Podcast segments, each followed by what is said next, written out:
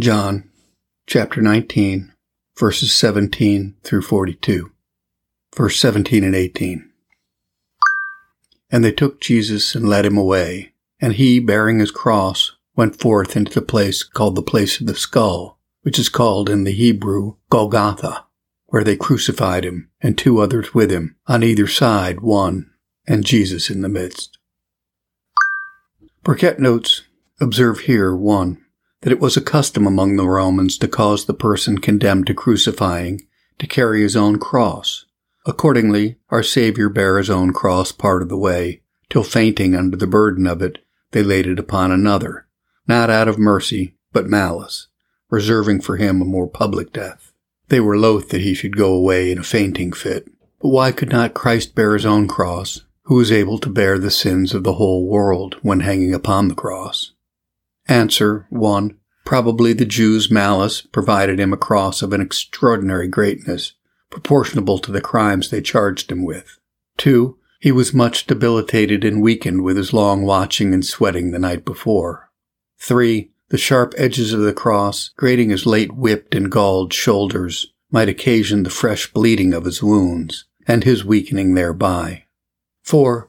Hereby he gave the world a demonstration of the truth of his humanity, that he was in all things like unto us, with respect to his human nature and the common infirmities of that nature. Herein, like Isaac, Christ cheerfully carried the wood on which he was to be offered up, a sacrifice to divine justice. Observe, too, the infamous company which our holy Lord suffered with. Two thieves, on either side one, and himself in the midst. It had been a sufficient disparagement to our blessed Redeemer to be sorted with the best of men, but to be numbered with the scum of mankind is such an indignity as confounds our thoughts. This was designed by the Jews to dishonor and disgrace our Savior the more, and to persuade the world that he was the greatest of offenders. But God overruled this for fulfilling an ancient prophecy concerning the Messiah, Isaiah 53 ultimate, and he was numbered with the transgressors. Verses 19 through 22. And Pilate wrote a title and put it on the cross. And the writing was Jesus of Nazareth, the King of the Jews. This title then read many of the Jews, for the place where Jesus was crucified was nigh to the city, and it was written in Hebrew and Greek and Latin. Then said the chief priests of the Jews to Pilate, Write not the King of the Jews, but that he said, I am the King of the Jews. Pilate answered, What I have written, I have written. Burkitt notes, observe here, 1. The inscription wrote by Pilate over our suffering Savior. This is Jesus of Nazareth, the King of the Jews. It was the manner of the Romans when they crucified a malefactor to publish the cause of his death in capital letters over his head. That so the equity of their proceedings might more clearly appear to the people. Now it's observable how wonderfully the wisdom of God overruled the heart and pen of Pilate to draw this title, which was truly honorable, and fix it to his cross. Pilate, who before was his judge and pronounced him innocent, is now his herald to proclaim his glory. Learn hence that the regal dignity of Christ was openly proclaimed by an enemy, and that in the time of his greatest reproaches and sufferings. Pilate, without his own knowledge, did our Savior an eminent piece of service. He did that for Christ which none of his own disciples durst do not designedly, but from the special overriding providence of God. No thanks to Pilate for all this, because the highest service performed to Christ undesignedly shall neither be accepted nor rewarded by God. Observe too how the Jews endeavor to alter this. Write not the King of the Jews, but that he said, I am King of the Jews. The Jews thought it would be a disgrace to them that Christ should be reported abroad to have been their king. Therefore they desired an alteration of the writing. But Pilate, that wrote in honor of Christ, stiffly defends what he had done. To all their importunity he returns this resolute answer. What I have written, I have written. Surely the constancy of Pilate at this time must be attributed to special divine providence. How wonderful was it that he who before was as inconstant as a reed should now be fixed as a pillar of brass. Whence is this but from the God of spirits moving upon his spirit to write and defend what was written? the providence of God hath a prospect beyond the understanding of all creatures. Verses 23 and 24. Then the soldiers, when they had crucified Jesus, took his garments and made four parts, to every soldier a part, and also his coat. Now the coat was without seam, woven from the top throughout. They said therefore among themselves, Let us not rend it, but cast lots for it, whose it shall be, that the scripture might be fulfilled, which said, They parted my raiments among them, and for my vestiture they did cast lots. These things, therefore, the soldiers did. Burkitt notes, Here we have recorded our Saviour's sufferings from the soldier. They stripped him of his garments before they fastened him to his cross, and divided those garments which could be parted amongst them, and cast lots on his woven coat, which could not be divided.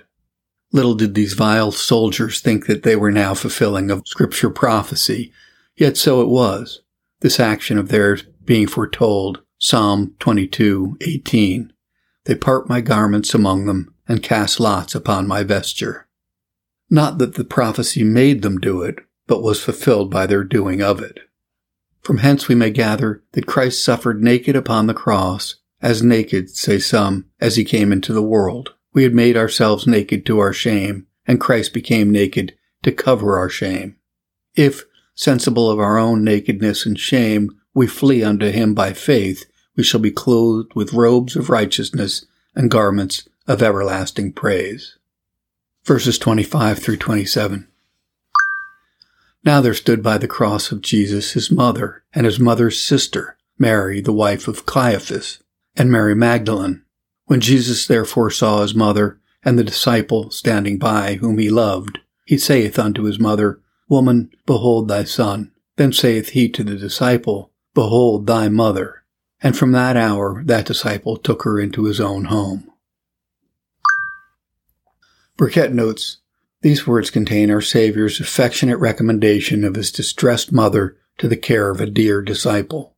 It was an argument of Christ's wonderful love to her that when he was nailed to the cross and ready to die, he was more concerned for his mother's sorrow than for his own suffering. Now was Simeon's prophecy fulfilled, Luke 2:35.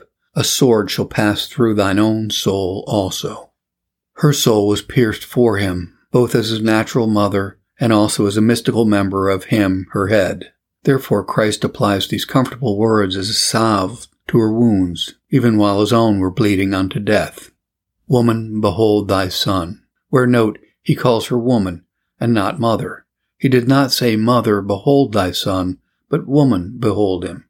Not that Christ was ashamed of or unwilling to own her as his mother, but either one, fearing that calling her by that name should augment and increase her grief and trouble, or else, too, to intimate his change of state and condition, that being ready to die and return to his Father in heaven, he was above all earthly relations, and knew no one after the flesh, no, not his very mother.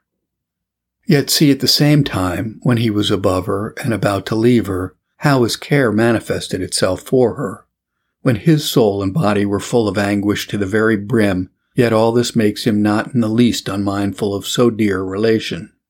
Thence learn that Christ's tender care of his mother, even in the time of his greatest distress, is an excellent pattern for all children to imitate and follow to the end of the world.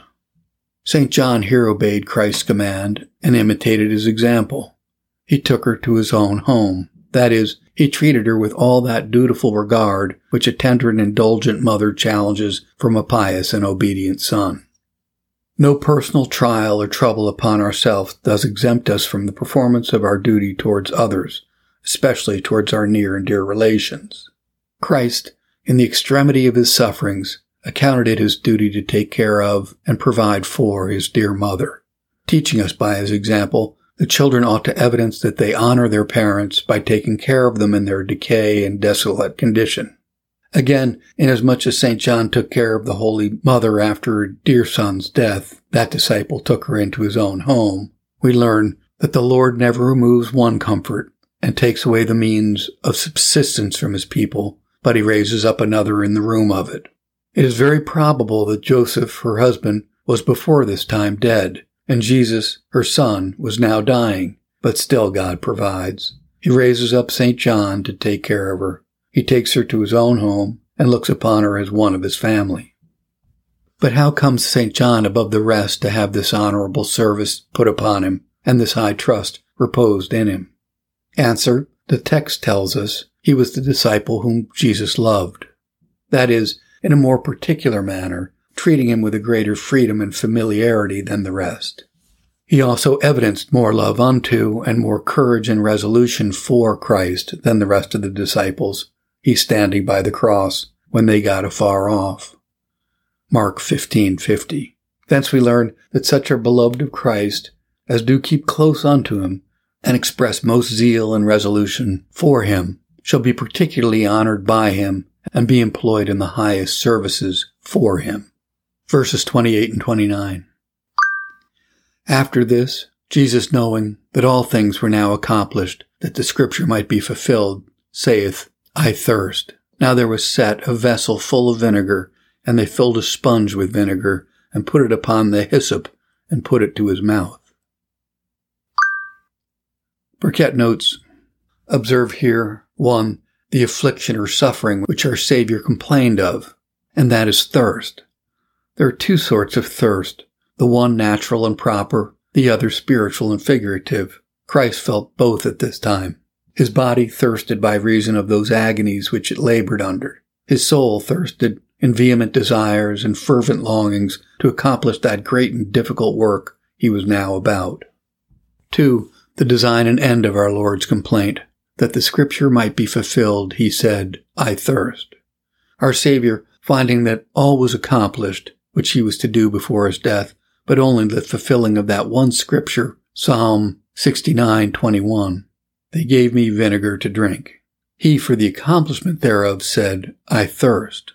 Whence note that such were the agonies and extreme sufferings of our Lord Jesus Christ upon the cross, that they drank up his very spirits and made him cry, I thirst.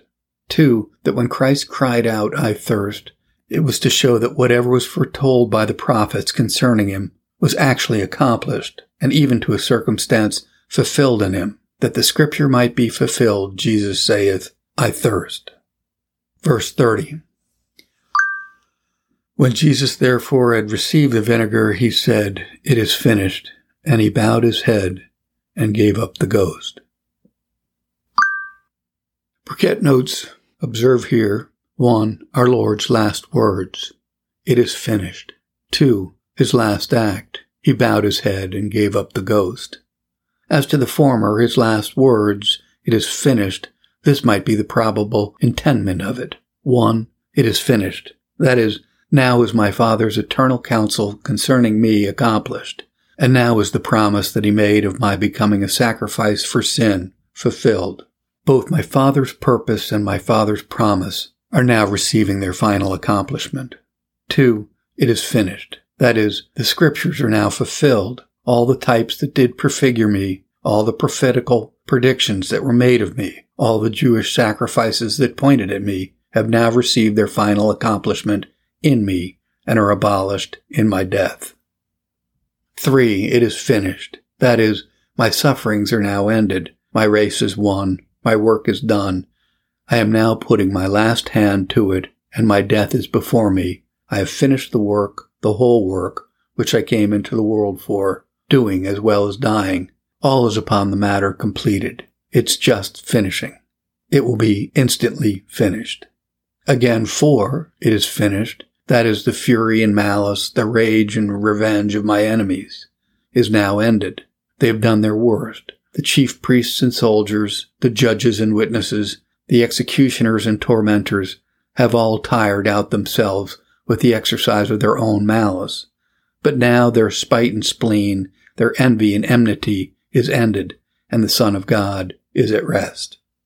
5. It is finished. That is, the glorious work of man's redemption and salvation is perfected and performed, consummated and completed. The price is paid, satisfaction is given, redemption is purchased, and salvation ensured to a miserable world.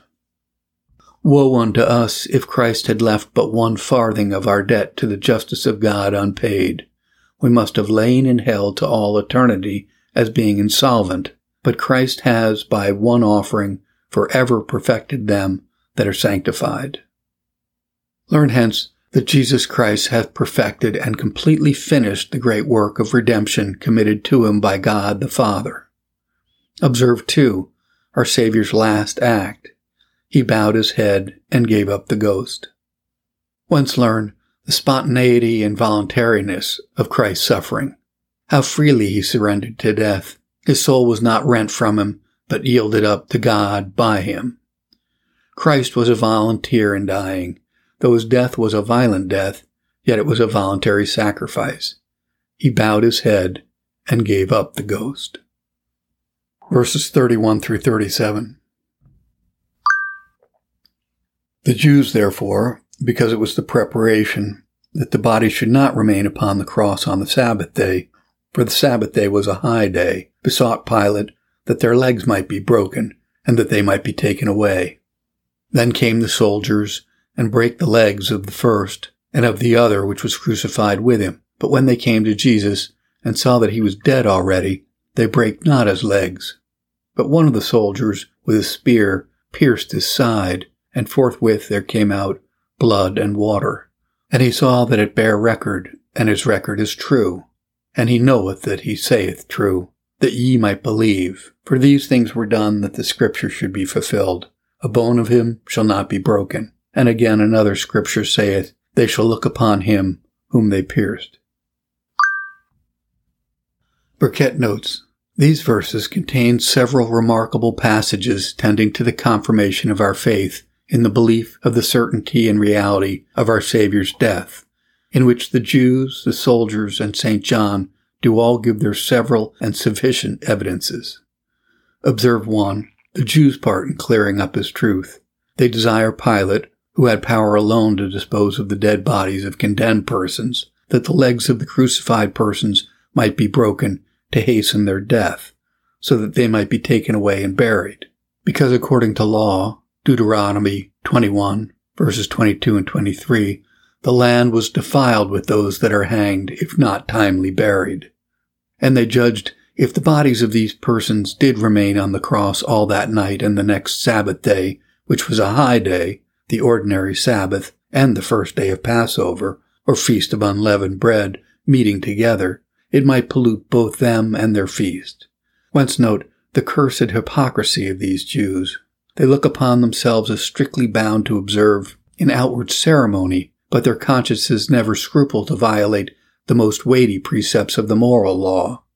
They strictly observe the ceremonial precept that the dead body should not remain upon the cross, but they scruple not to crucify the Son of God, and to use him with the utmost rigor, desiring his bones may be broken.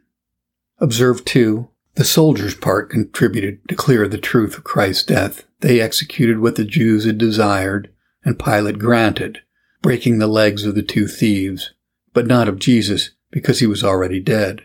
But one of the soldiers, resolving to make sure work, thrust his spear into his side and there came out straightway blood and water, proving that he was really dead. All which points out to us that it was he who came by water and blood. 1 John 5, 6. And that from the merit and efficacy of his death there floweth out blood for the obtaining remission of sin, and water to regenerate and wash from us our uncleanness. From the barbarous soldier's piercing of Christ's side after he was dead, we learn that no cruelty was omitted to Christ, either dead or alive, which might testify the great desert of our sin, nor was there any needful evidence wanting, which might make clear the truth of his death. The soldiers' piercing of our Saviour's side was at once an exercise of their cruelty and an evidence of the certainty of Christ's death. Observe 3. St. John's part in this evidence. He avouches that Christ really died, and expressly affirms that he saw it with his own eyes for the confirmation of our faith. He that saw it bare record, and his record is true. And further shows that by these actions of the soldiers, that was done by which several scripture prophecies were fulfilled and received their accomplishment, particularly that of Exodus 12:46 concerning the paschal lamb, which was a type of Christ, that a bone of it should not be broken. And that prediction Zechariah 12:10 they shall look upon him whom they have pierced. Learn hence that Christ is the truth and substance of that type, the paschal lamb, mentioned Exodus 12, and the true Passover sacrificed for us. Therefore, what was ordained concerning the paschal lamb is applied here to Christ as the substance of that type. A bone of him shall not be broken. Verses 38 through 42. And after this, Joseph of Arimathea, being a disciple of Jesus, but secretly, for fear of the Jews, besought Pilate that he might take away the body of Jesus, and Pilate gave him leave. He came, therefore, and took the body of Jesus. And there came also Nicodemus, which at the first came to Jesus by night, and brought a mixture of myrrh and aloes, about a hundred pound weight. Then took they the body of Jesus, and wound it in linen cloth, with the spices, as the manner of the Jews is to bury. Now in the place where he was crucified there was a garden, and in the garden a new sepulchre, wherein was never man yet laid. There laid they Jesus, therefore, because of the Jews' preparation day, for the sepulchre was nigh at hand. Burkitt notes, this last paragraph of the chapter gives us an account of our Lord's honorable burial, such a funeral as never was since graves were first digged. Where observe one, our Lord's body must be begged before it could be buried, the dead bodies of malefactors being in the power and at the disposal of the judge. Pilate grants it, and accordingly the dead body is taken dead, wrapped in fine linen, and prepared for the sepulchre. Observe, too, the persons who bestowed this honorable burial upon Christ Joseph of Arimathea and Nicodemus. The one provided fine linen, and the other fine spices, and they jointly wound and embalmed his body after the Jewish manner. Both of them worthy, though close disciples. Grace does not always make a public and open show where it is, but as there is much secret treasure unseen in the bowels of the earth, so is there much grace in the hearts of some saints, which the world takes little notice of. We read of none of the apostles at Christ's funeral, Fear put them to flight, but Joseph and Nicodemus appear boldly. If God strengthen the weak and leave the strong to the prevalency of their own fears, the weak shall be as David and the strong as Tow. Observe 3. The grave or sepulchre in which our Lord was buried. It was a sepulchre in a garden, to expiate Adam's sin committed in a garden. As by the sin of the first Adam we were driven out of paradise, the garden of pleasure, so by the suffering of a second Adam, who lay buried in a garden, we may hope for entrance into the heavenly paradise. And it was in a new sepulchre, wherein never any man was laid, lest his adversary should say it was another that was risen, who was buried there before, or that he arose as one of the old prophets did by touching the bones of some other dead person. Observe 4. The manner of our Lord's funeral. It was hasty, public, and decent. It was hasty by reason of the straitness of time. The Sabbath was approaching, and all business is laid aside to prepare for that, teaching us how much it is our duty to dispatch our worldly business early on the eve of the Lord's day, that we may be better prepared to sanctify that day. Again, our Lord's funeral was public and open. All persons that would might be spectators, to cut off occasion from any to object that there was a deceit or fraud used in or about our Lord's burial. Yet he was also interred decently, his holy body being wrapped in fine linen and perfumed with spices, according to the Jewish custom. Observe 5. The reason why our Lord was thus buried, seeing he was to rise again in as short a time as other men lay by the walls. Doubtless it was to declare the certainty of his death and the reality of his resurrection, to fulfill the types and prophecies which went before of him, as Jonah being three days and three nights in the whale's belly. He was also buried to complete his humiliation, this being the lowest step to which he could descend in his abased state. Finally, he went into the grave that he might conquer death in its own territories. Observe lastly of what use our Lord's burial is to us, his followers. It shows us the amazing depth of his humiliations, from what and to what his love brought him, even from the bosom of his father to the bosom of the grave. It may also comfort us against the fears of death, The grave could not long keep Christ. It shall not always keep us. It was a loathsome prison before. It is a perfumed bed now. He whose head is in heaven need not fear to put his feet into the grave. Awake and sing, thou that dwellest in the dust, for the enmity of the grave is slain by Christ.